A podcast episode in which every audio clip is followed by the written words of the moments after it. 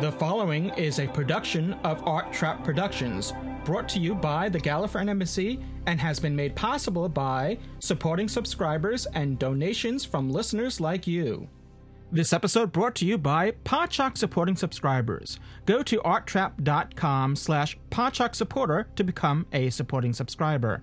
Support the show and get extra content and other bonuses. This episode brought to you by Audible. Get a free audiobook download at audibletrial.com slash podshock.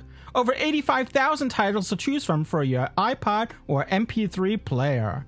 This episode also supported by the Podshock Podcast Companion app for the iPhone, iPad, and iPod Touch, now in the iTunes App Store. Live from Second Life, it's Doctor Who Podshock. Doctor Who Podshock. Okay, well, let's do it now. I, you know, uh, whatever it is, if it's valuable, send it to us. For the best in all things Doctor Who, it's Doctor Who Podshock, the podcast all about Doctor Who, the longest running science fiction television program. With Louis Trapani, Hello. Ken Deep, hello, James Norton, Hello. News, Fabulous. reviews, Oh, no. and fan mail for James. Uh, 40,000. Doctor Who Podshock from the Gallifreyan Embassy. You know, that guy James was really cool. Oh, yeah, we blew that. I'm the doctor, and who are you? And who are you? Who are you? The Gallifreyan Embassy presents Doctor Who Podshock, episode 253. This is Louis Trapani, and welcome back to Doctor Who Podshock.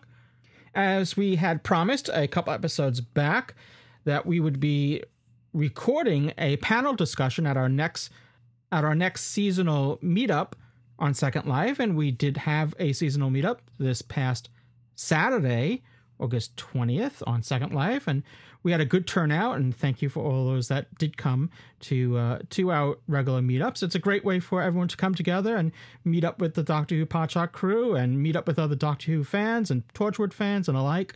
And there's no barriers. There's no there's no charge for admission. There's no geographical barriers. There's no planes to catch. There's no trains to catch. There's no parking. you don't have to worry about it. We had a good turnout. We decided to have some fun on this panel. So, and we also want to hear what your take on this panel discussion is too. So, we want to get your feedback as well. But before we go into the panel, let me just say that we have been reviewing Torchwood Miracle Day. I don't know if you've been watching it, and well, if you have been, we've been reviewing it on a weekly basis, live review shows every Sunday on the Hitchhiker's Guide to British Sci-Fi. We just recorded our review of episode six, The Middlemen. We've been recording our reviews on the schedule of the BBC so that we can be inclusive to everyone. You can check out the episodes on arttrap.com or podshock.net, or better yet, subscribe to Hitchhiker's Guide to British Sci Fi to stay on top of all our episodes. We've been reviewing all 10 episodes. We've done six. This Sunday, we'll be reviewing episode seven. We'll also be reviewing for Doctor Who Podshock Live on the Net. We'll be reviewing the return of the 2011 series of Doctor Who when the series resumes with Let's Kill Hitler this Saturday on the 27th on BBC America and BBC. Also of note, BBC America is coming to Cablevision after a long, long, long time of no BBC America on Cablevision. It's finally coming there and just in time for the resumption of the 2011 series. So, if you are a Cablevision subscriber, that's something to be happy and cheerful about. That is, if you're getting the whole family package, that is. Well, without any further ado, let's go to our panel discussion that was recorded live on Second Life at our seasonal meetup. We hope you can join us this November when we come together again for our seasonal meetup, and it will be just in time for Doctor Who's anniversary. And we'll be recording another panel discussion at that time. Topic is still unknown. Welcome to Doctor Who Podshock on Second Life. We're at our seasonal meetup here at Second Life, and we're doing something different this time, as promised with our last episode. Well, actually, a couple episodes back when we had a panel discussion from Second Life, which was a panel discussion celebrating Doctor Who fandom on Second Life for uh, for the Second Life's eighth anniversary birthday celebration, and that was um, head up by one of our distinguished guests that we have on the panel today. And I'm going to let everyone introduce themselves in a minute. But this is Louis Trapani, and welcome to our show. And on behalf of uh, Ken Deep and James Norton, who are have been invited, but they're not here today, so I'll be um, representing Doctor Who Podshock myself here. And uh, but I see we have many listeners in the audience, and we welcome you all here. Uh, I see we have a good crowd here. Early on, we normally during our seasonal meetups at this time we do the TARDIS tours, which Victor heads up and does a marvelous job at that. But we decided to do a panel discussion because of the success that we had last time doing this. And I want to thank all our guests. So I'm going to give the floor over to our guests, starting with Victor, and we'll work our way if they can. Everyone can introduce themselves to um, to the audience. So, Victor, why don't you start? Uh, oh, right. Hello, uh, I'm Victor Fudge Mornington, one of the current co-owners of the Doctor Who Experience and, uh, sorry, Doctor Who Expo and Second Life, and one of the hosts of the Mind Probe YouTube Doctor Who review uh, podcast video thingy that we have on YouTube. Yes. Okay, next Okay. is Sophia. Okay, I'm Saffia Widdershins. I produce Prim Perfect magazine and Second Life, the Designing Worlds TV program. And I should tell you that on Monday at 2 pm, we have a show going out about the hands of Omega. So um, you'll be able to see us exploring Cool. the hands and talking to a couple of people on the panel as well in that show. So I do Prim Perfect Designing Worlds. I also am behind the web comic, The Quest for the Golden Prim, which is a steampunk web comic uh, that appears every Sunday. And um, I've a long term Doctor Who fan, not, I'm afraid, very fanatical, but certainly a long term enthusiastic viewer, shall we say. Uh, I also got to see David Tennant on his first night as Hamlet, which is my other claim to fame. Ooh. Fantastic. Oh, please. Terry. All right. Well, I believe next up would be um, Oolon. Hi, I'm Oolon Sputnik. I'm a quarter of the Dirty Horrors podcast. Um, I've been in Second Life quite a while. Um, and uh, very much involved in the role play here, in the Doctor Who role play, the ongoing campaign of the Houses of Gallifrey. Um, that's me. Fantastic. And I, I think we have another quarter next to you, which is Terry. Yes, I'm uh, another quarter of the uh, Dirty Whores podcast. And in Second Life, I'm a role player. I play an assistant uh, to a little Time Lord and um, who happens to be the Chancellor on the High Council. And I'm his beleaguered personal assistant, basically. Well, thank you for being I here. make- Thank you.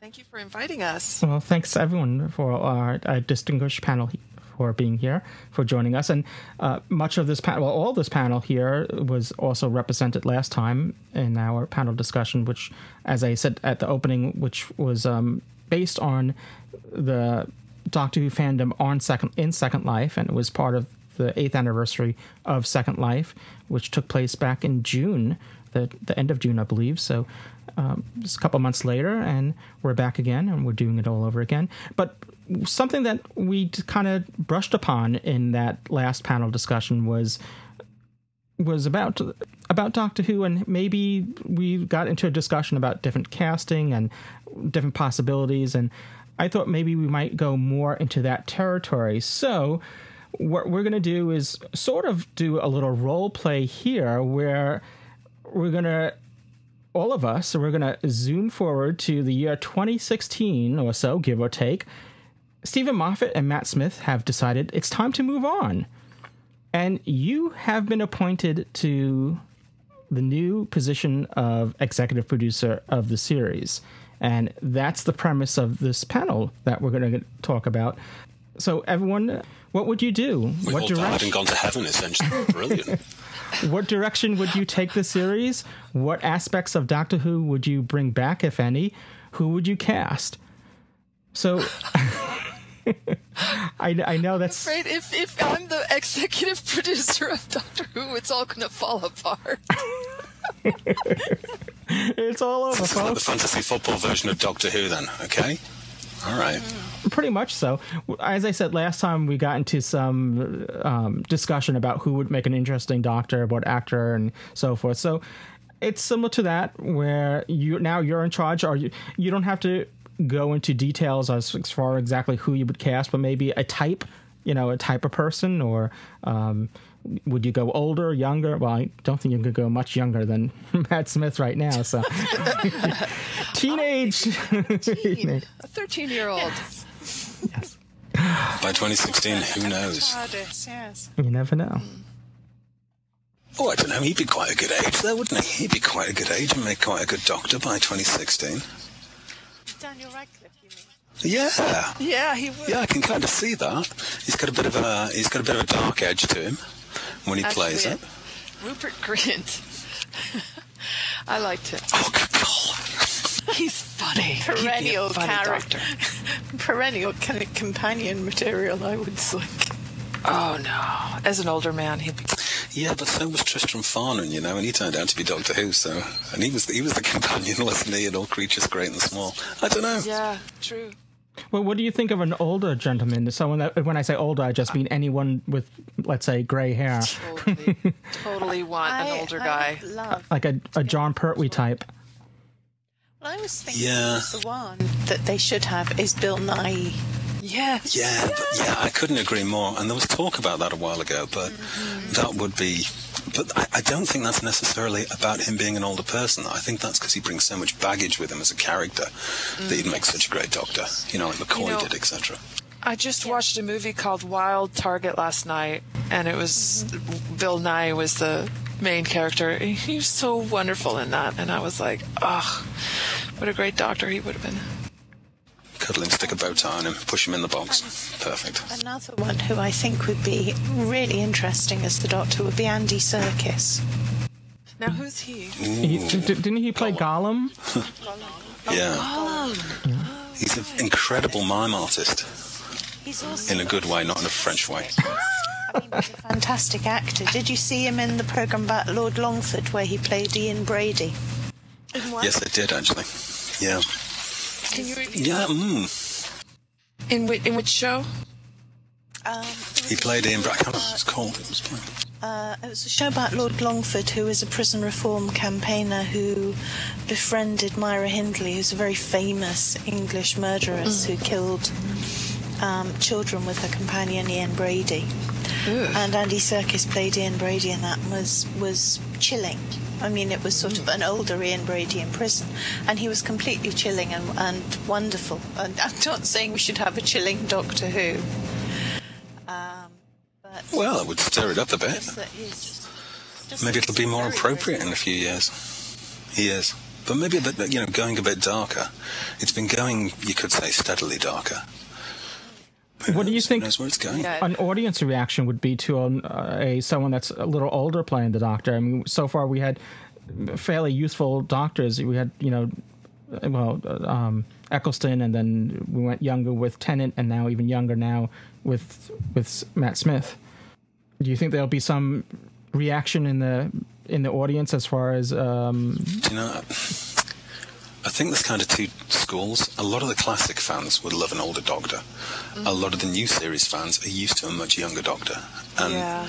it's not our Doctor. We're, we're the classic. Well, you know, I'm a classic series fan. Hmm. It, I'm not going to get it, and even if I was building Doctor Who, I think I don't think I could go that old unless it was a real character that people that kids could identify with. So it would have to be quite extreme and uh, I don't know. Uh, Maybe stick younger. Favorite uncle. Your favorite uncle type person. Um, but yeah, I think newer fans of the who who are only familiar with the new series would be really shocked by an older Doctor, and they're so used to. Uh, well, I mean, the teenage girl audience would be would be shocked. They would I think I think that when they they introduced um, when they had Christopher Eccleston, they set up Jack Harkness as a kind of The the Ian Chesterton shoot but type of character. Yeah. And I think, you know, maybe that would be the way. If you had an older doctor, you would need like a younger male companion to be Yes. you know, Agreed. um, and Ian. Yeah, right Yeah. to his Picard sort of thing. Yeah. Nice. Yeah. Tr- True. That that would that would be fine.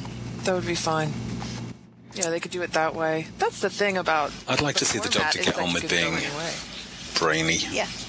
Yes. Well, what's interesting is that Steven Moffat had originally said that he, when he was casting for the new Doctor, that he had in mind someone older. And if you go back to, if if, if you were to assume that the whole River Phoenix character was River Song, Lewis, River Song, you know, thought out that. You know, from the beginning, you know, maybe not to every exact detail, but he had a rough idea where what he was going to do with the River Phoenix character. When we first meet River Phoenix, is with a you know with David Tennant playing the Doctor, and her comments was that oh you're so much younger, and so we have to assume that maybe originally Steven Moffat assumed that the next Doctor, Doctor Number Eleven, would be an older mm-hmm. Doctor because her comments were oh you're so much younger now. Yeah, very good point. And I had heard that he was looking for someone older, and I was really happy about that. But I was also happy that they chose Matt Smith because I'd seen him in the Ruby and the Smoke in that little role that he had, and frankly, he was the only interesting character for me in that whole thing. And I remember thinking that he was really magnetic. So when they suggested him, they said that he was going to be the next Doctor. I was like, yeah, he's going to do well. So, I can see how Steven Moffat seeing Matt Smith probably said, "Wow, okay, this guy's got something special," and he does, and he's able to hmm. carry off that old person in a young person's body. So it's it doesn't really feel too creepy that he's like. I think it, it's, making out again, it's with River personality, isn't it? Yeah, You know, it's as, because, it's as weird you as a bag of frogs otherwise- live him. He's just perfect. Yeah, otherwise River Song and him would just look like mom and son. Yeah, if I apologize You know, if I said if I said River Phoenix, I meant River, River Song. For some reason, he's he's I'm um, I- he's haunting me for. Me. I meant River Song. No, I I don't know if I said it or not. I don't. I know I said it a couple podcasts ago, and for some reason it stuck in my head. I don't know why. I mean, it's not like I've even seen a movie with him recently in it, so it's just very bizarre. But how many rivers do you Phoenix is know? Still alive in the time continuum. All right, now I completely lost track of where I was going with this. So, Well, something that you mentioned was the um, the comment that she made to him about him being younger, and I never saw that as an age thing. I just saw that as that he was less mature, that he was going to go through more. I don't know. I never saw that as an age thing. well, words can it be interpreted in so many ways. Indeed. any other thoughts about? Well, Victor, I, we really haven't heard much from you. I, I know. Um, any thoughts about who you would cast for the Doctor? Here's what I would do. I would, if I was taking over Doctor Who, I would cancel EastEnders, use the budget. Of course, I couldn't really cancel EastEnders, but I would cancel it anyway if this was a perfect world. I would cancel EastEnders, use the extra budget from EastEnders to then support Doctor Who. I would then split up Doctor Who into half an hour episodes. Yeah, 30, epi- 30 episodes in total, yeah, baby. and then I would cast Robert Carlyle as the Doctor. right on. Yeah, that's what I would do. And finished. Cool. Yeah, I, I didn't. Yeah, and I suppose, I suppose that's it, isn't it? If you go the complete fantasy way, then you know, if we really say what we want, then I think it's a classic van. yes, older Doctor, whether it's going to work or not. If it's our, if this is our fantasy chance to produce, get some of the classic assistants back, get some of the classic monsters back, and reimagine them. Alpha Centauri, let's see what it looks like now. Yeah. Just, you'd just have so much fun, wouldn't you? I want to see Alpha Centauri so bad. Absolutely. I modernized Yeah, Alpha Alpha Centauri. Yes. Right, first, okay, boys, first, first writers meeting. Let's talk Zygons. Absolutely. Yeah. Zygons. Zygons is one of the most oh, I want you all requested. three, please. Right. Yeah. Zygons have to be the one of the most requested creatures to bring back, aliens to bring back. At least, you know, in the in the time span that we've been doing Doctor Who Podshock, we got more people asking about that than any other, you know, returning They have great creatures. technology. And it- Yeah, Carl in the audience just said Draconians. That's a good one as well. I'd love to see the Draconians back. They were such a classic race. They were Pertwee's favourite, weren't they? I'm mm. not surprised. Yeah. I'd like to see Draconians too. Good call. And Yeti. That'd be a great one. Yeah, the Yeti were wonderful. And the Ice Warriors. I like the Ice Warriors. Classic Patrick Troughton era. yeah, I'd like to see Ice Warriors because I haven't, I, I still haven't seen the original Ice Warriors story. Is it a recon or is it full story? You know, what I would like to see more of was something that was introduced in the last episode, which was the um, the Victorian couple. I can't remember the name of her race. Oh, the the Silurian, the um, the Silurian. Yeah. Val Val. And her maid. What's her name again? Val. Yeah. Vastra? Everyone wants to see that show. Yeah. They fight crime. It seemed like a spin-off. It seemed like it was set up for a spin-off, didn't it? Yeah, it did. totally did. It would be nice. It would be nice if he got his own Mark spin off in the same way Torchwood happened. Yeah, that was a Mork from Ork moment, you know. Well, d- d- didn't we go? If we go back to the Talons of Weng-Chiang, wasn't Litefoot and oh, oh no? Diego. I, I just re- Diego I, I just realized Terry's surname there. yeah, Yago, was it Yago and Litefoot? That, that wasn't that a sort of a premise for a spin, a possible spin-off at the time. Really? Yeah, I of course. no Um, they did the audiobooks as well, didn't they? They've done all the audios recently. Hmm. Big finish. I think it was a possibility that never it never panned out. So okay, so we thought any villains that I mean, we spoke about some races that we would like to bring back.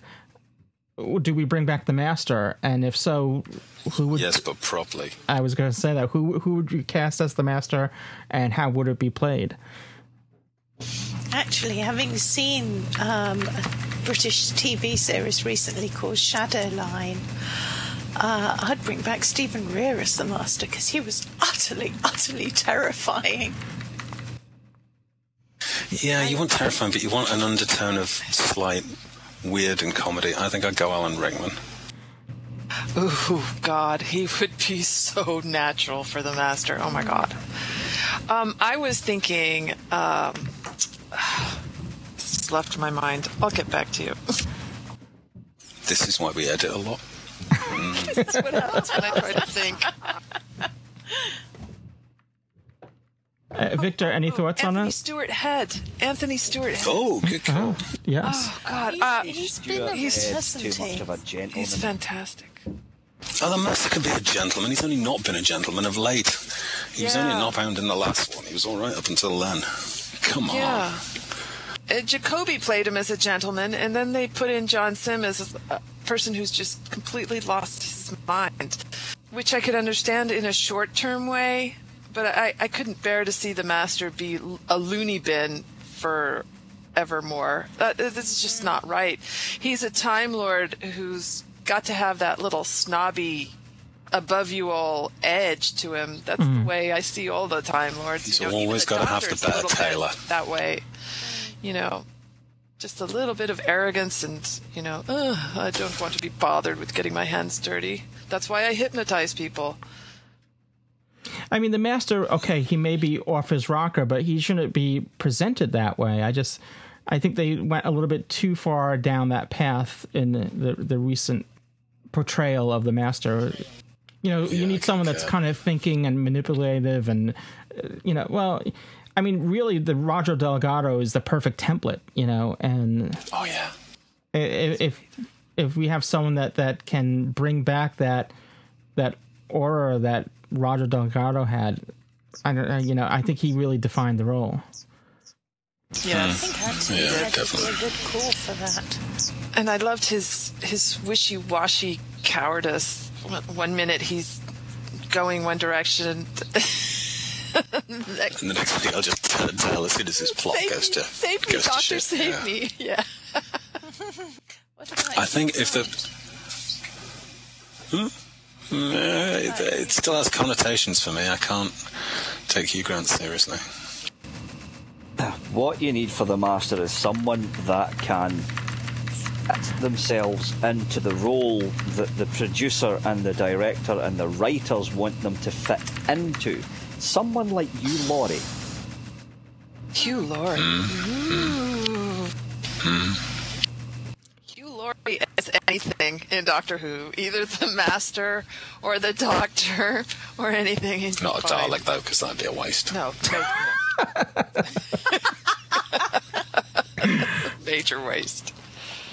I, I think apart from the Master, do you know, I'd like to see back. I'd like to see Sutekh. I'd like a nice big Sutekh or Omega. Get the big guns out. God, I want. Get a classic big gun out and really kick the hell out of the planet Earth. What about what about reuniting um, the old partnership and having Hugh Laurie as the master and Stephen Fry as the Oh God, that would be so wonderful.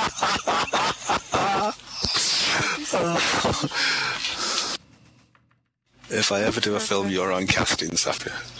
yeah. Fabulous. Okay, so we got Zygons back, we have the Master back, we have Omega, and we have um I want Omega. Yeah. I want Brian Blessed. Ah. It's been a sad lack. Brian Blessed would be great. Yeah. It'd be nice to see Brian Blessed in something, wouldn't it? What character would you have him play? The same one or something different? He's always kind of had that Rassilon thing to me because the original Rassilon had a beard. I always thought I'd dig him out to play Rassilon. He would make a. But now Rassilon's a bit more James Bond. It kind of doesn't make sense. No, I mean, Gnarly the Bond. regeneration. He can regenerate into any sort of person. I mean, it doesn't have to be James Bondy. Brian's a really good actor when he puts his gravitas on there.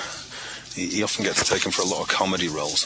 When he actually does it straight and plays it straight, my God, that man's got some power to be a Yeah, he he really needs to learn in a room. he needs to learn to project himself because he's just like quiet as a mouse. Mouse, isn't he? Mouse, like a mouse. Bless him.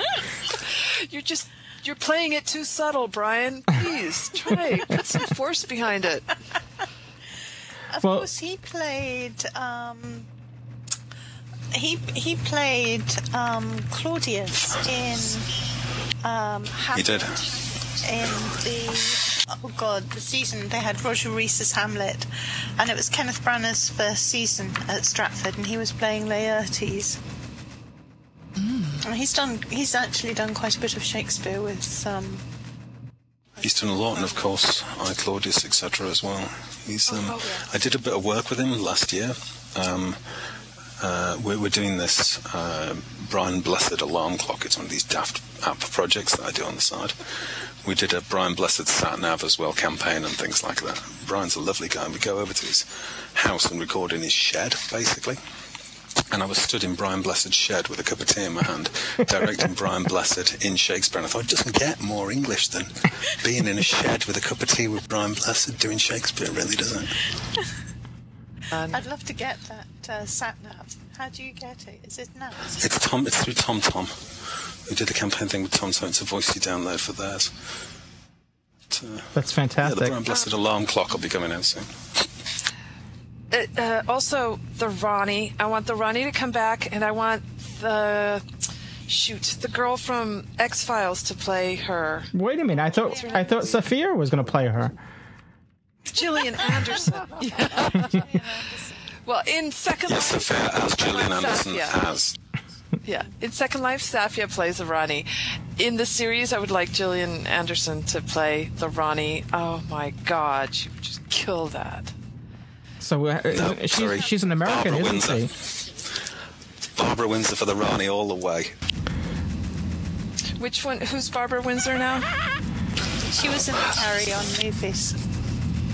Oh, I can't remember. She's in EastEnders and stuff. She's the matriarch in the evil matriarch in EastEnders, and she'd be great if the Rani came back like really old, really in a mess, and looking for a new body. That'd be mm. brilliant. If it was Babs Windsor, that'd be a hell of a Joanna laugh. Lumley. Someone in the audience just said Joanna Lumley. That would rock.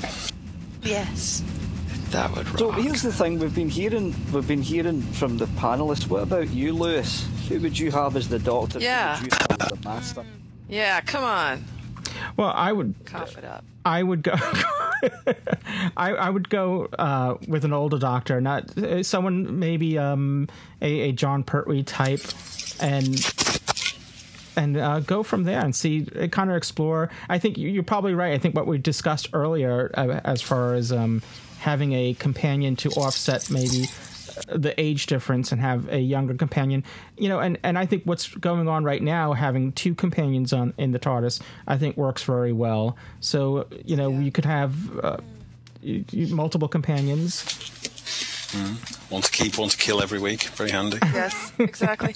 Um, and what you said about Jon Pertwee, yeah, we need an older guy who acts young as opposed to what we have now. Yeah, a youthful. young when I guy when I old. yeah, Yeah. well, th- exactly. You know, Jon Pertwee was very energetic. You know, people compared him to you know like a James Bond of Doctor Who. You know, where he was constantly you know hopping on scooters and you know, and he he was very energetic. And I know Right. other actors tried to bring that into the role as well. You know, post Jon Pertwee. You know, I know. um th- th- there there were attempts to do that, but I think he really nailed it. And um, well, if we can have again, I don't have any particular person in mind, but that would be the type of direction I would go into. Nothing wrong with the younger doctors, but I just think we've it's been played. You know, if you had asked me twenty years ago, I probably would have said a younger doctor. You know, and and kind of explore that. But I think we've already done that now, so I think it's time to to move back to. You know, someone that that has a, maybe a, a few more wrinkles in the face and a couple more gray hairs on the head. Time to shake it up a little bit. Yeah. Yeah, yeah. And of course, everybody suggests um, Cumberbatch for the uh, Master. Forgot about that. Yeah, I think he's an excellent actor. I definitely think he would be worthy of, of, of that role. So I know Peri was mentioned before, so now it's time to do a special episode where the Doctor meets up with a past companion. So which living companion do we bring back for this special episode? And and, and, and I guess since since I was talking about the Doctor and I had mentioned Ian before, I'll say Ian Chesterton since um we still at, at least um you know uh, hopefully by the year 2016 he'll still be with us. I, I hate to say that, Yeah. Um, but Peri is looking pretty good still, so she'd be good. Well, R- Ramon is another one. You know, Of course, The- the of course, her I think we Eng- her American makes me want to kill myself. we- we haven't really had that many companions that scream, so I think they should bring back Mel. You're making Okay, no I'm going to have to start swearing at you right now. I think Karen Gillan does some screaming. It's a lot of editing. Don't ever say that again. Okay, well, I'd, I'd go for Jo Grant just so I could hang out on set with Katy Manning while they were filming. I, I, I can just imagine the current doctor meeting Ian Chesterton and his reaction is something like, Chesterfield?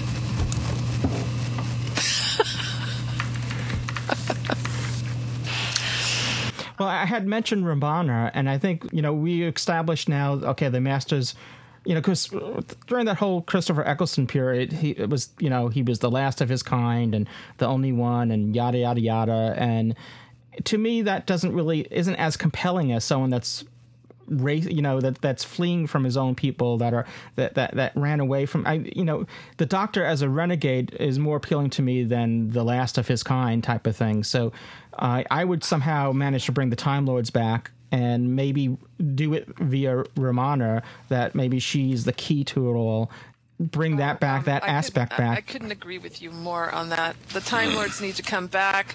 Having an uh, having a God mode, God mod um, Mm. doctor is boring. You know, he's he's basically like this. he has no one to answer to himself Yeah, it's not fun. I, I like it better when he's being harassed by superiors and and he's on the run, on the lam. He's having his adventures and he's rebelling. He's the rebellion. Exactly. You know, he's he's revolting. Time, Time Lords can just bring him back whenever the hell they feel like for another mock trial for some petty crime or Well, I, I don't think we want any more trials. I think that, that's kind of been played out. but but to have someone that he can, you know, that he's, you know, he's eluding or trying to avoid or because he was always this anti-authoritarian type of character, and if if there's no one for him to answer to, then th- that part of his character diminishes. When if, if he's if if he's the last word in everything, Yeah. It, it just, it to just be becomes honest- boring. He becomes to the be honest- establishment. exactly. To be honest though, by the time by the time 2016 did roll around and Moffat decided he was going to leave, I reckon Moffat would have brought back the Time Lords long before 2016. I'm thinking that by not by the end of this season, but by the end of the 2012 season, Moffat would mm. have set it up to bring the Time Lords back because he wants to mm. bring them back. Yeah. 50th anniversary. It might be the time. Jinx. No backsies. We'll continue with the panel discussion in just a moment. We want to take a quick break to remind you about Audible. Audible is the premier provider of digital audiobooks. Audible provides over 85,000 titles to choose from in every genre. Be it thrillers, business, romance, comedy, of course, science fiction, and so much more, Audible titles are available for your iPhone, Kindle, Android, over 500 devices for listening anytime, anywhere. For you, listeners of Doctor Who Podshock, Audible is offering a free audiobook download with a free 14 day trial, so you have a chance to check out their service. Even if you decide it's not right for you, you can still keep your free audiobook. To download your free audiobook, simply go to audibletrial.com slash podshock. Again, that's audibletrial.com slash podshock for your free audiobook. As always, we would like to make a recommendation, a suggestion of what you might want to listen to, or you know what your free audiobook could be. It doesn't have to be this, but you know you can choose whatever they have to offer. So we're recommending this time. We're recommending Doctor Who: The Way Through the Woods. It's by Una McCormack, and it's narrated by Meera Syal.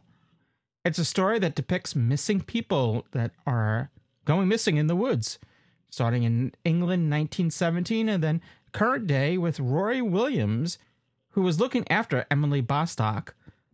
They were investigating missing incidents from 1917 and they went into the woods and they too disappeared. There's something waiting in the woods, something that's been there for thousands of years, something that's now waking up. And the doctor and Amy are desperate to find out what's happened to Rory.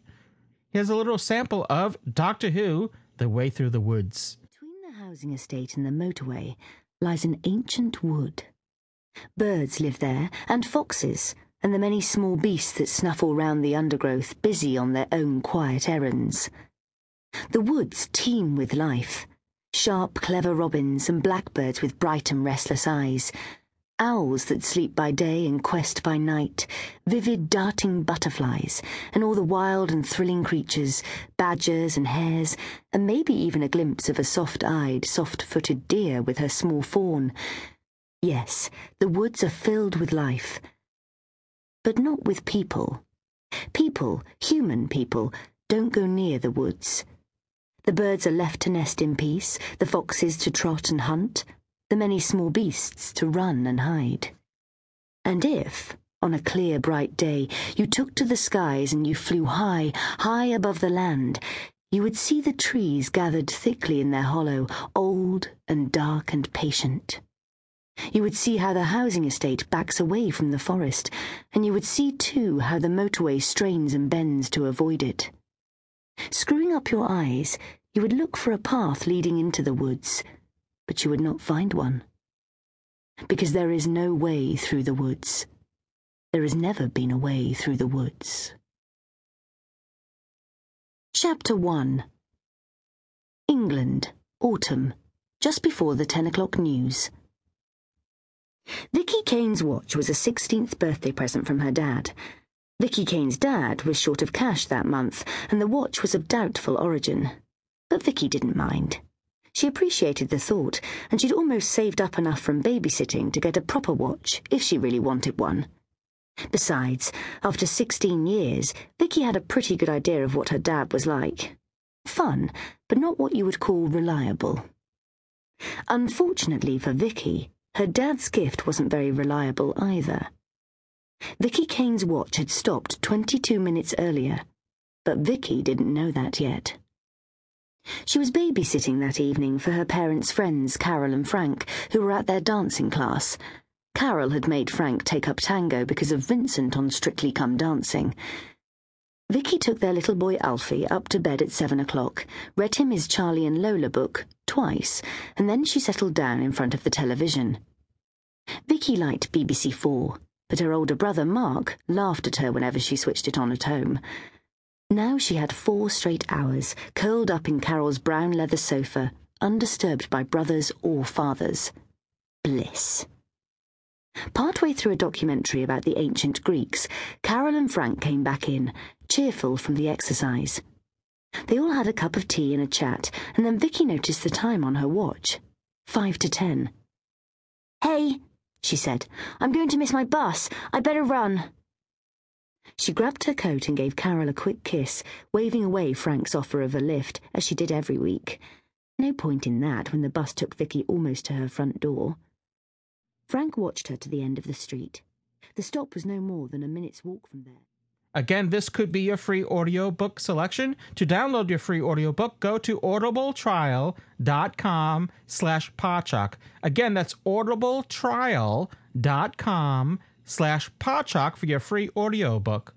And if you're driving, you didn't get that URL, just simply go to podshock.net and you'll find a link on our website for this offer. Hey, as I'm editing this in post production right now, there's um well, there's this scare about Hurricane Irene coming up to this area. There's evacuation notices that are been sent out. So I don't know what's going on. All I know is um is that it's like unlikely that I'm be I'll be able to evacuate and um it's just not practical. There was flooding here a few years ago and if there's flooding again, someone needs to be here to um well to keep i mean th- there won't be a show anymore that's for sure um i mean because all the gear everything needs to be elevated if that's the case so um i don't know we have a schedule we have two live shows scheduled for sunday one is dr who Podshock at four o'clock reviewing let's kill let's kill hitler and then uh, one at 7 p.m. for Torchwood, reviewing Torchwood for Hitchhiker's Guide to the Galaxy. Uh, Hitchhiker's Guide to British Sci Fi, that is. So I don't know whether or not these will still be taking place or whether or not I'll still have power or internet.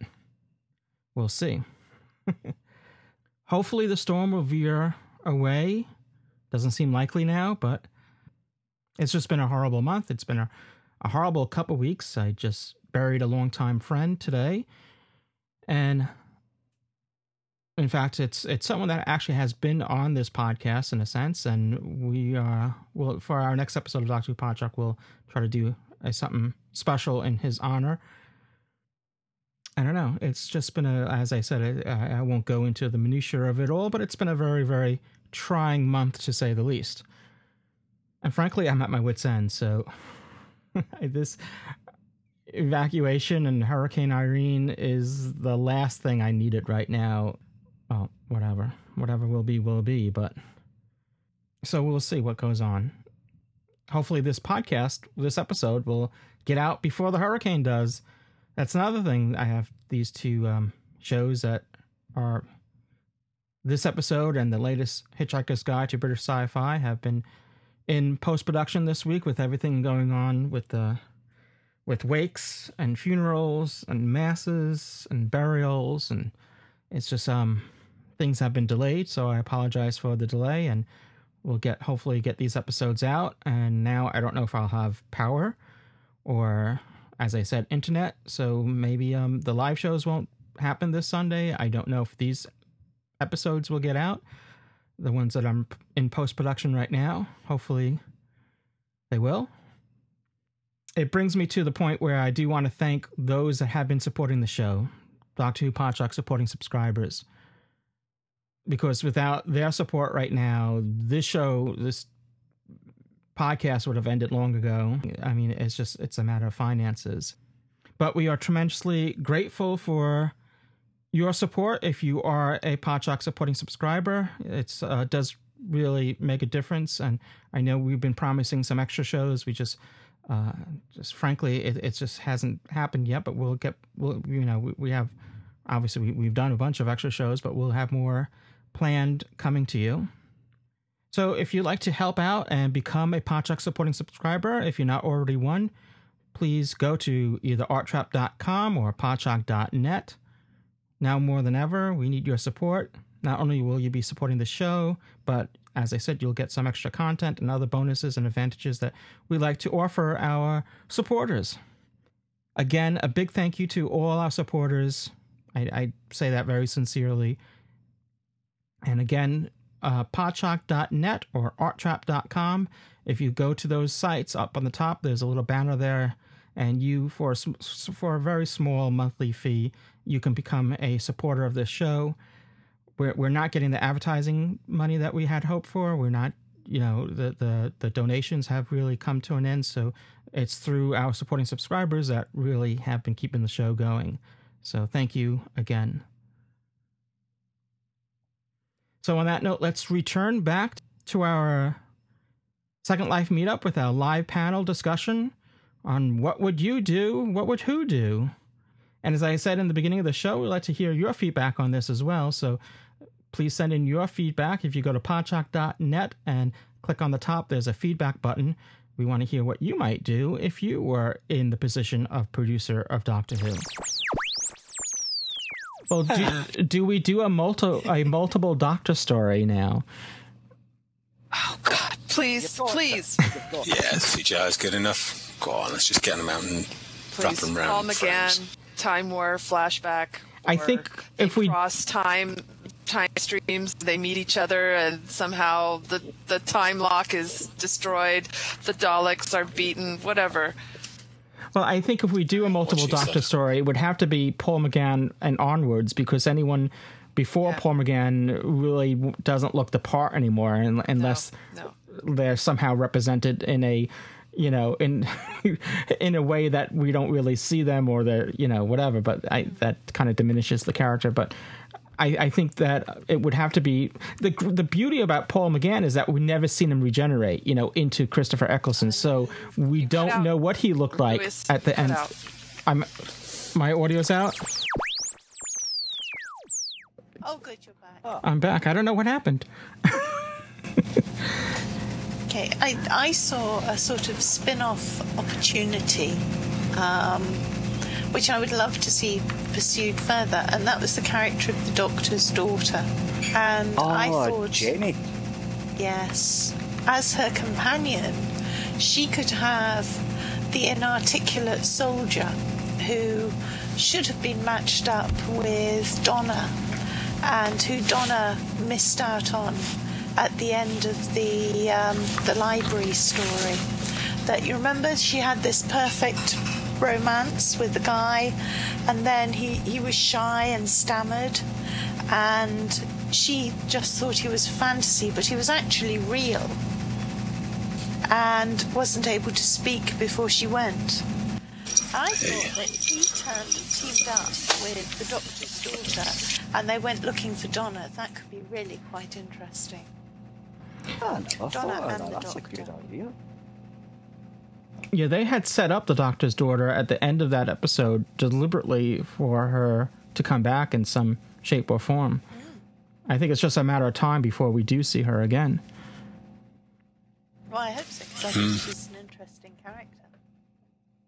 So I think I was talking about uh, multiple doctors, you know, and having a multiple doctor story. And I think what I, I don't know what time, what at what point my audio left me. So forgive me if any of this is, you know, me repeating myself. But I think the beauty with with the Eighth Doctor is that we never seen him regenerate into Christopher Eccleston. So we can bring him back at any, you know, he doesn't doesn't matter what he looks like now because we don't know what he looked like when he, he regenerated. So even if you know he's older now, which he obviously is, it doesn't matter. You know, 'cause it unlike the other doctors where we did see them when they regenerated. So obviously that you know they need to look like they did back then. So that's why I'm saying anyone after the Eighth Doctor onwards would be suitable to bring back. Though you know Christopher Eccleston would never never come back. but you never say never. He's not hard to animate, though, is he? Let's face it. Mm. You know, he's, he's um, yeah. And you know, maybe that's an approach to go down. Maybe just go for the whole CGI and the doctor's not in it much. Do a really nice job of it. Really blow the budget on one big episode, and uh, get him there. Get him perfect, but get him CG. There's plenty of voice clippings kicking around that easily string actual sentences together from the actors. I'd guess. Uh, I, I don't know. It could be done quite respectfully. Yeah, there are a lot of creative ways to get around the visuals. Are there any? You know, they stuck Hartnell in a pod because he couldn't leave his garage. God love him. Yeah. Um, yeah. Are there any are there any areas of Doctor Who to be explored that haven't been explored already? I mean, I, I think one thing that I think that is essential is that there should be a, a, sense of mystery with the character of the Doctor. I mean, it should be Doctor Who question mark really, uh, and and I, I, know that's where John Nathan Turner put the question marks on the collar to remind everyone of that. But no, I'm not going that direction. But that we shouldn't too much shouldn't be revealed about the Doctor and you know his background and mm. there, there's certain stuff that needs to be kept mysterious with yeah with the doctor. And i think that's the mistake sometimes with modern writers of doctor who. Sometimes they go and oh well we you know it's time to explore the doctor's family or it's time to explore the doctor's this or that. And i think the more we know the the less mystery there is. And i, I always enjoyed that yeah. that mystery aspect of the character get on with telling some classic stories, you know. I mean, one of the greatest times of Doctor Who was that sort of gothic two seasons with lots of gothic stuff. Tell some classics in a Doctor Who way. Get some legends and twist them so they're aliens instead of monsters. You know? I always like that kind of stuff. It's very, very Doctor Who. Okay, so now comes an opportunity where you are presented to bring Doctor Who to the big screen, but it means leaving the TV series. Do you do it? Oh. Do you decide to leave the TV series behind as producer and explore bringing Doctor Who to the big screen? Personally, I, I think Doctor. Who really belongs on television, and I think even though there were two Doctor Who movies, you know, on the big screen, I, that that went off on its own direction and it's went off canon and um, I think if you were to do a Doctor Who movie, it would have to be, I guess, in a, in a sense similar to the X Files movie, where it ties directly into the TV series, and you know, and the TV series needs to continue. And whoever plays the Doctor in a movie should be the current Doctor, whoever is on the TV series. You know, I just don't think I, I don't think I'd do it. I don't think I've actually got the courage to do it. Because I don't think I've got, even got the arrogance to do it, saying something. I just couldn't take it to the. Couldn't be responsible for that. Myself as a fan, and to the rest of the fan base, I couldn't be responsible for messing something up in such a weapons-grade, monumental way as a bad TV movie of Doctor Who would be. No, well, I agree with you. Though, on the other hand, you could argue, well, if you don't do it, someone else is going to do it and mess it all up, and then maybe if you do it, you can do it right. But I essentially, I, I that's fine. But I don't want to have myself assassinated. I can have yeah. them assassinated. I don't want to have myself assassinated. The only way, the only way a big screen version of Doctor Who would work is if BBC Worldwide slash BBC Film got a deal working with the normal BBC and the BBC said to BBC Worldwide and BBC Film, okay, we're going to take Doctor Who off the air for two years. Now you can do a film. That means two years as fans, two years without Doctor Who. well, I'm not sure. I've got another two years. No, I'll tell you. Well, I'll tell you what's going now. I think giving me year by year the regular number of episodes on a Saturday night. That's great. Yeah, yeah. Sorry. Ideally, put it on over winter so I can have a roast dinner while watching it. That would be brilliant. Sorry, I think some shows aren't natural television as opposed to film. I mean, I know that some classic sci fi series have made crossovers, but I'm just not sure that there's an intimacy about Doctor Who that doesn't need the big screen, and the temptation, I think, for a lot of sci-fi's when you hit the big screen, is to do the the huge hmm. action. Yeah. I don't think it necessarily needs. It can focus small and be very effective. Look at look at episodes like Blink and even The Doctor's Wife. Mhm. You know, the core of it is quite small. Man's in love with his car, you know, and You know, I absolutely believe, I, I absolutely agree with you, and I think sometimes the series finales on the television series goes. You know, sometimes I think they, they have to throw in everything but the kitchen sink to outdo their last series finale, and I, I, I don't really necessarily agree that that needs to happen either. You know, you could, um, you know, the the whole universe doesn't need to be at, at stake at the end of each series. You know. You, you just make it, it, it. If you ended the series with an episode like Blink, I think it would work just as fine. You know. I um, I, that was what I loved about Steven Moffat's first Chris, Christmas special, because he took out the kind of oh my god, the aliens are invading the Earth again at Christmas, and went with the the, the sort of Christmas Carol story. Steven Moffat really had a. Um, if you were to say if he, if he had an agenda, it would be to bring back time travel into Doctor Who because so much of um, what he has done is you know especially like with, with with Blink and with the Christmas Carol was to bring this television series about time travel and bring time travel into that you know into the storytelling. Yes, that's true. And of course, the whole River Song thing is based around time. Mm-hmm. Yes, yes, you're right. In in the Doctor Who parallel world, it did feel that every Christmas time you just needed to hit bunkers. So now, on a completely uh, tangent, I think, uh, as far as the panelists here, has has everyone been watching Torchwood Miracle Day? No. okay. Well, my next question was to be whether or not if because as we know, Torchwood is a spin-off of Doctor Who, and Captain Jack is a spin-off character from Doctor Really Who. anymore? Well, that, that's my question. Is now, do the events in Torchwood, let's say Children of Earth or Torchwood Mir- Miracle Day, do those uh, are those events canon to Doctor Who, or no? It, I have, it seems like it's spun off into its own universe now.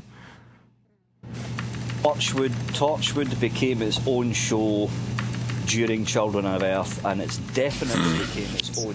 It's definitely became its own show during Miracle Day. I basically, I basically stopped watching Torchwood after episode one. I looked at it and went, okay. This is the direction RTD's going. Good luck to him. You know, he's, he's taken the bull by the horn and ran off to America with Captain Jack and all that, but it's got nothing to do with Doctor Who anymore. No. Well, Steven Um, Moffat I must admit, I've watched them all, but not willingly. The, the lady wife has sort of shackled me to furniture, and I've watched them. Uh, her family's Welsh, and you know we're sat here in kind of a Welsh sim. There's a lot of good Welsh gags in there. Other than that, I would rather sit in the kitchen with a pencil in my eye. Okay, so well, Steven Moffat said that he would like to bring uh, Captain Jack back into the series at some point. Would you bring Captain Jack in? And if you do, that means would there be any references to four, five, six, or uh, Ficor? Well, I think I think that just isn't. I, I just don't think they do. When Captain Jack's in Doctor Who, he's a very different character. He's back to being Jolly Jack again. yeah, you you noticed could- that you too. could- yeah. Yeah. Um, and I'd definitely keep up with that if I was going to bring Captain Jack. And yeah, I would bring Captain Jack, you know, something for the weekend, one for the ladies. You, know, you would, you know, he's a great character, isn't he? You could have a bit of fun with Captain Jack. You could have, you could have a laugh, get, yeah. But he'd be Doctor Who Captain Jack. Yeah, on the Doctor Who show, but on Torchwood, very different, very different character. Yeah, you just get him into a bit of cheesy swaggering, send him off again. Great. I, I think some people realized that right away when Torchwood started that it wasn't the same Captain Jack that that many of us knew and loved from Doctor Who. That it was a very much a different Captain Jack in the mm-hmm. Torchwood series. And you know, I see it as a completely different sci-fi show now. And I don't, it's kind of weird though, isn't it? Because Sarah Jane Adventures was for kids, really for kids. But wow, I really enjoyed that. It was great. I mean, okay, I've not rewatched them. It was brilliant, but I've got to say, Torchwood kind of passed me over. When you start a series with, you know, one of the lead characters he's supposed to sympathise with, sympathise with is essentially a date rapist. It's a bit downhill from there when your sensibilities lie with something as classic as Doctor Who. Um, it very much feels a different world straight away. Uh, Yes, agreed. Any other? Any? Does anyone else wants to chime in on any other? What they would do as yeah, producer? I got one. How would you decorate your console room? How, what would the new console room look like in your Doctor's TARDIS? Oh, I I can answer that. Why are you picking on me first? Because you're the biggest rotor and we all know it. But hey, Well, for me, I, it would have to be a functional looking console room. You know, where it seems, uh, especially the the last version of it, uh, and and to some extent this version of it, seems very ornamental, and I rather see something that looks more functional. And you know, I think we've we've done eclectic.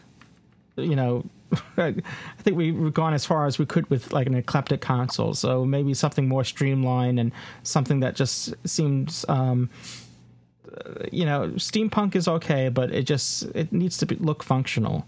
And it looks like like everything that's uh, doing like everything that's all the controls need to look like they actually do things and not just glued on to make it look cool. yeah, Ted's in the audience just raised a nice thing, and I think I'd go for that as well. If there was some kind of, I'd do like half an episode where the internal chameleon circuit failed or something, and it went back to being the Hartnell room. If I could do the whole fantasy thing, let's have it back at the Hartnell room for like half an episode or a full episode, something like that. That would be What I fun. would, what I would do, or going, I'm going round in circles here, but if I was the executive producer of Doctor Who and the BBC gave me lots and lots of money to waste, sorry, spend on the programme, I would, uh, by that time, of course, the Time Lords are already back. So I would tie it in if they were still using the same console, which they probably will be using. I would end up going back to Gallifrey, and then when I was in Gallifrey, I would have one of the Time Lord kind of quartermaster type bureaucratic busybody type people say, Oh, Doctor, you're still using a Type 40. That's a piece of junk here. Have a Type 70. And then go back to the classic series console. Per- perfect. Fixed. Sorted. Well, supposedly the TARDIS has saved all these other rooms. These these console rooms still exist in, in the TARDIS. So if you want to bring them back, you don't even need to have the chameleon circuit fail. You could just uh, have uh, the TARDIS uh, rearrange the configuration so that's the the main room. That's true, but I think it'd be cool if for half an episode that looked like it was the default and everything else was down. I kind of like the feeling of that. Yeah. Um, Like the and I think I'd go. Would anyone go back to the white? In Yes, general. I'd like to see a minimalist type um, TARDIS. Okay. Something that was that was almost kind of a blank box until you started doing things, and then things appeared as you needed them.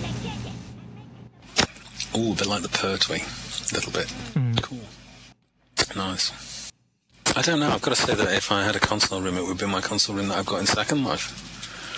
Because that's, you know, taken me five years to put together, and I keep fiddling with it, and it's never quite right. So Well, I, I, guess, guess I'd have to say it would be that. this sort of ties into Second Life very well because uh, you know fantasizing about being the executive producer of Doctor Who is sort of like role playing here on Second Life and what um, many people do here on Second Life.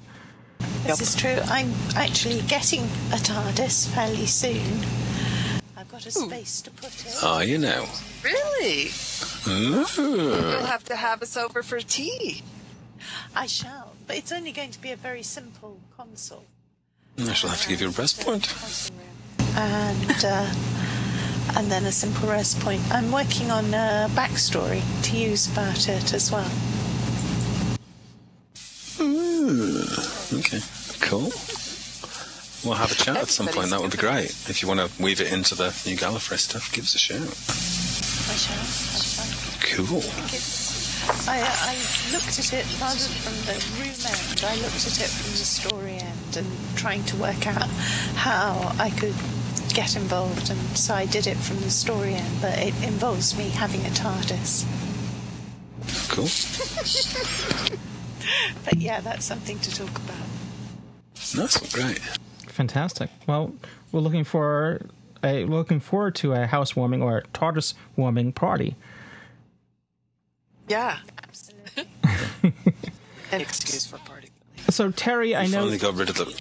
you had some technical Sorry. problems there, and you had to you poofed off, and now you're back. I, I don't know what you may have missed, but is there anything that uh, you wanted to add that maybe you weren't able to say before? I'm sorry. Is was that directed at me? Yes. While you were, I know you had some technical problems and you had to leave, and you're you're Oh. back. So I'm not sure exactly what you missed while you were Right. gone. Well, I don't know. I if missed a lot. I missed about ten minutes at least. I don't. I We don't were know just talking about talking about. fantasy stuff. What would be a fantasy console room? fantasy console room. Well, I, I can't help it. I, I like the McGann console room, although I'll agree with they, they took that idea and they sort of like went bonkers with it now, where it's just sort of crazy. Um, it's fun. I like the console room now. It's fun, but it's a little yeah. I'll agree. It's overdone. I, I think I I'd, I'd like I'd I'd go back to the McGann style thing. More homey, and it was still steampunk without being overdone and reminiscent reminiscent of that secondary console room that Tom Baker had, which I always loved. Oh yeah. Wood paneling, brass fixtures, and See, the thing with with um, the Eighth Doctor's console room and you know Paul McGann's room is that it is it does look functional, even though it's steampunk. It looks functional, and I mm-hmm. think once it got very eclectic, where things just looked like they were glued on and everything looked ornamental than functional. That's and that's that's where I yeah, it, it, it's it's So- gotten or a it little was silly. Agreed, mate. Yeah, It's gotten a little travesty. silly. I mean, the, the the movie one was just so epic. It was suitable for the movie because we'd always wanted to see just how much money you could throw into the console room and how cool it could be if you did a movie. Oh. And it is. I'm sorry, it's the best bit about the movie. It's just. It was. I remember seeing it the first time and thinking that's everything I'd want a console room to be. And mine in SL kind of reflects that. You know, Mm. I'm sorry, it's the second loads of bookshelves, bit about split the level. movie. All right, there's McGann is the McGann. best bit. You make a better window than you do a door, Terence. You can see straight through you. Well, uh, initially I was sort of off put by it when the first um, photos came out because you were so used to everything being white, and now it was all dark. And but I but then it, I turned around and it's one of my favorite console rooms. Hmm.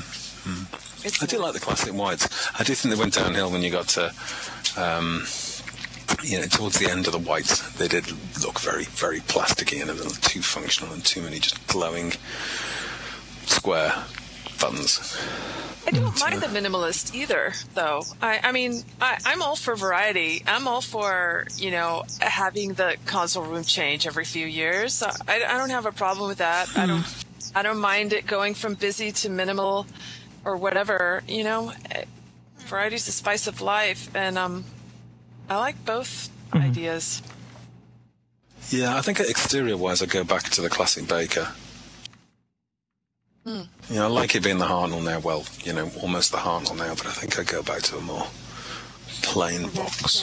Good, solid box. with warehouse hallways and giant swimming pools. Yeah, why And not? hospital beds. Why not giant Yeah, swimming pools? Absolutely.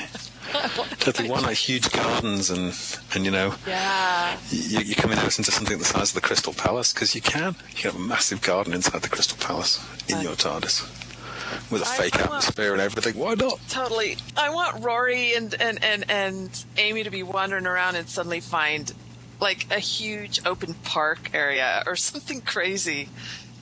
Yeah, I was a bit disappointed in those corridors. I mean, it was nice, Yeah. beautifully played. You know, the stuff between them and they're getting older, getting younger. You left me. It was Mm-hmm. actually a beautiful scene in those corridors. But I was a bit disappointed. They could have done so much more. Yeah. I wanted to see more things. Well, hopefully we'll have an opportunity, and as you as executive producer, we'll definitely see more. Well, I I think that might wrap up this uh, panel. Unless anyone else have any other imp- input as far as what they would do as um, if they were the top guy or top gal, as it would be. Yeah, I'd I would continue to produce the games, but I would give them more money to produce the games because the games companies that produce the games, the people that work for them have kind of a hard time. They're very, very constrained by what they can do because it's a fixed sum that they're getting for the game. They're not getting any money on top of it. It's money from the BBC, and the Beeb are very demanding. I'd cut back the slack and really let them go for it with the games and actually put that in the hands of the game developers and say, right, what can you come up with? Communicate with me as the talent, as the scriptwriter, etc., and get them all talking. Because I think that could be really something. And one thing that Look at other mediums as well, maybe. You know, look at maybe throwing out a couple of audios or, or what have you. hmm Yeah, that's that's another thing I would do. I would give I would give Big Finish absolute full backing and just throw lots and lots of money at them to keep doing what they're doing. Yeah, you could maybe give them a canon rating, couldn't you? So you could actually say to Big Finish, right, talk to us, and we'll we'll assign some of the ones previously as canon or as well, and we'll say like, well, they're, they're canon, and anything you make in the future, yeah, it could be canon if it's got the C rating to get people buying it and you know get more product C out there. The C rating. give some of the old actors some like, yeah, C for canon. I love that. C rated. Hey, fantasy producer time. There should also be an NC rating for non-canon, which can be applied. Yeah, absolutely. Yeah. Because there's no grey areas. Oh no, not if I'm producer.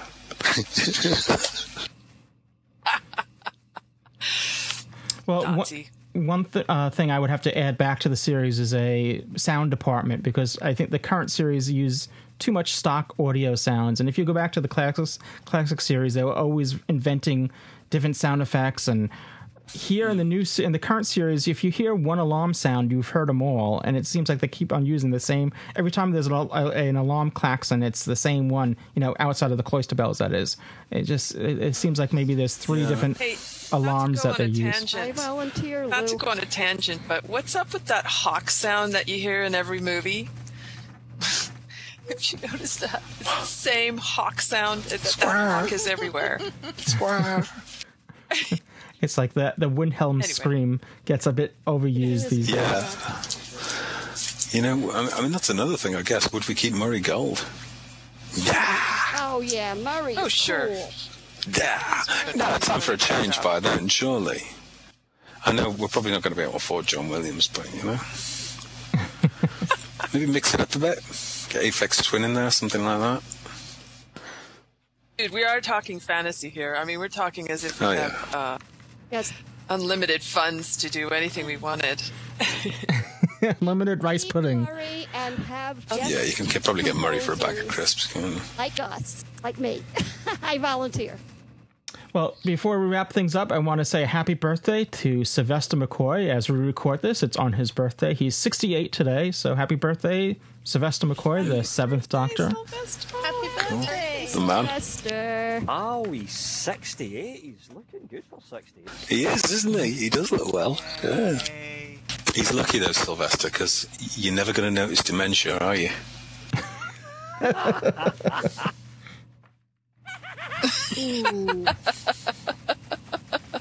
It's like, is he acting or is he really off his rocker? Gentleman, good bloke.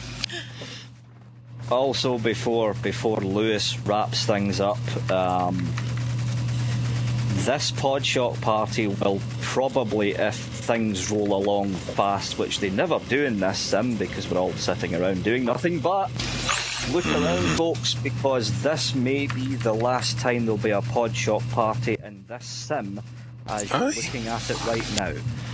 Why is that? Oh, big changes What does that mean? What does Yeah, that mean? There's, there's, there's big, big. I'm not going to say nothing. I can't really give. but Non-disclosure agreement. I, I, I understand. Go on, slip us something to the press here. Hi. Come on.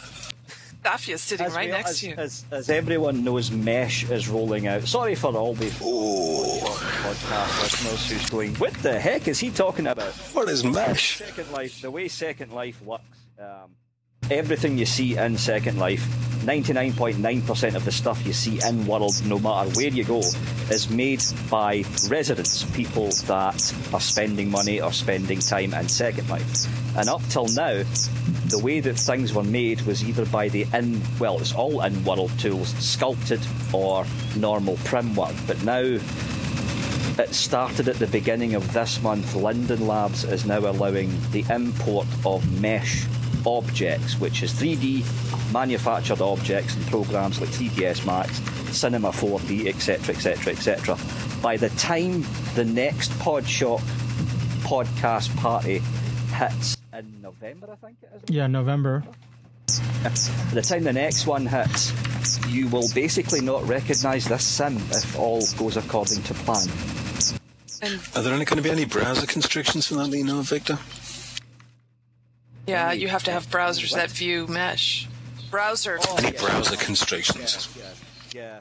Um, to view the sim, by the time November pops around, what what Linden Labs will probably do is is bring in Rod Humble, the CEO of Linden Labs, said he won't do it, but I reckon they'll be forced to do it because by the time the end of this year pops around, almost every single region in Second Life will have some mesh objects on it. Yeah. And they look great as well. They really do. It's going to change a hell of a lot around here. It's changed a lot in our. Well, New Gallifrey got on mesh just because we're like a test environment because we build stuff there, and just and some of the stuff I've seen, you can literally, if you'll excuse the expression, pull a whole steamroller out your pocket and it's one prim. It's uh, beautifully light sourced and things. as Bob Dylan once said, the times they are a changing, and they definitely are for SL. So how would that how would that impact our meetups though? I mean, would that um I mean th- this area would still be here. Oh yeah, this the Katrina will still be here, but it'll just looking better. It'll be Louis. different. Yes. Louis. Yes? Victor is just being dramatic. Okay. Okay.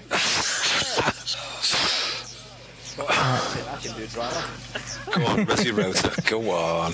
All right. Well, I'd like to thank our esteemed panelists here, and I want to thank everyone for taking part on you know in this um our first time doing this, and hopefully Victor will be able to come back and do it again in November. You know, we'll, we'll have a different topic at hand, and um, we'll do another panel discussion if all goes according to plan, unless the the, the we're meshed out. We're meshed up. Pass the mesh, please. We'll be a whole bunch of mashed potatoes. Well, potatoes. thank you so much for inviting us. Yes. Yeah, thank you. really. So uh, I hope thank we- you. Yeah, I hope you don't have to buzz our profanities too much. So thank you, Terry and Oolon, both from the Dirty Hooers, and also uh, Safar, uh, Safira. I'm sorry, from um, um, who's um, involved with um, from Prim Perfect magazine. That is, isn't that right? Okay, and um, of, That's right. and of course uh, Victor, who we have to thank for this lovely pre-mesh version of Katrina.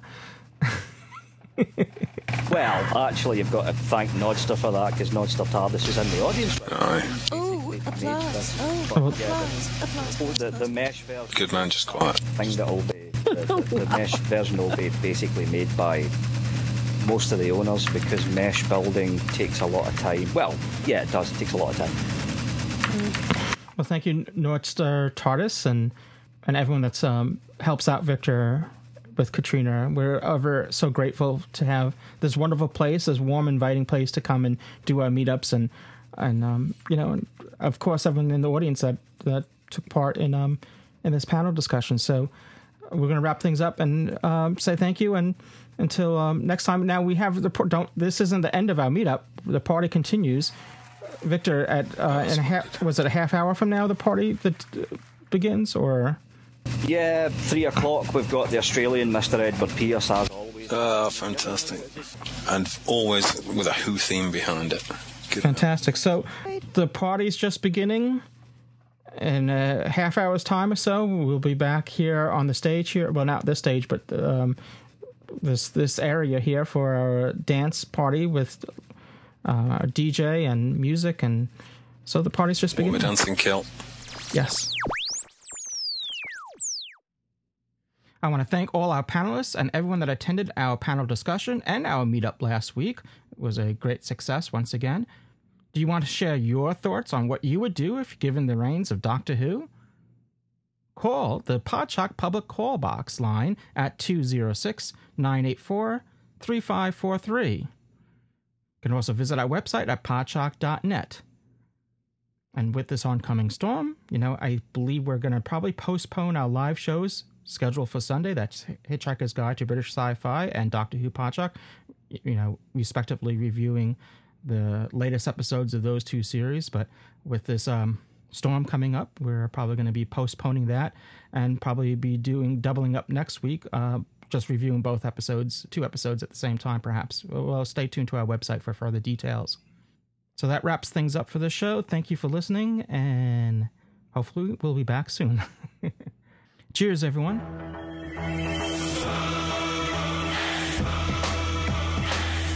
You have been listening to Doctor Who Podshock, presented by the fan run GallifreyanEmbassy.org. Doctor Who is owned and trademarked by the BBC.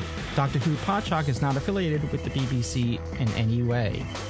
Doctor Who Podshock theme music by Jeff Smith at thejeffsmith.com. This has been a production of Art Trap Productions and is presented to you by the Gallifreyan Embassy and has been made possible in part by supporting subscribers and donations from listeners like you. This episode is also supported by the Podshock Podcast Companion app for iOS devices, now available in the iTunes App Store.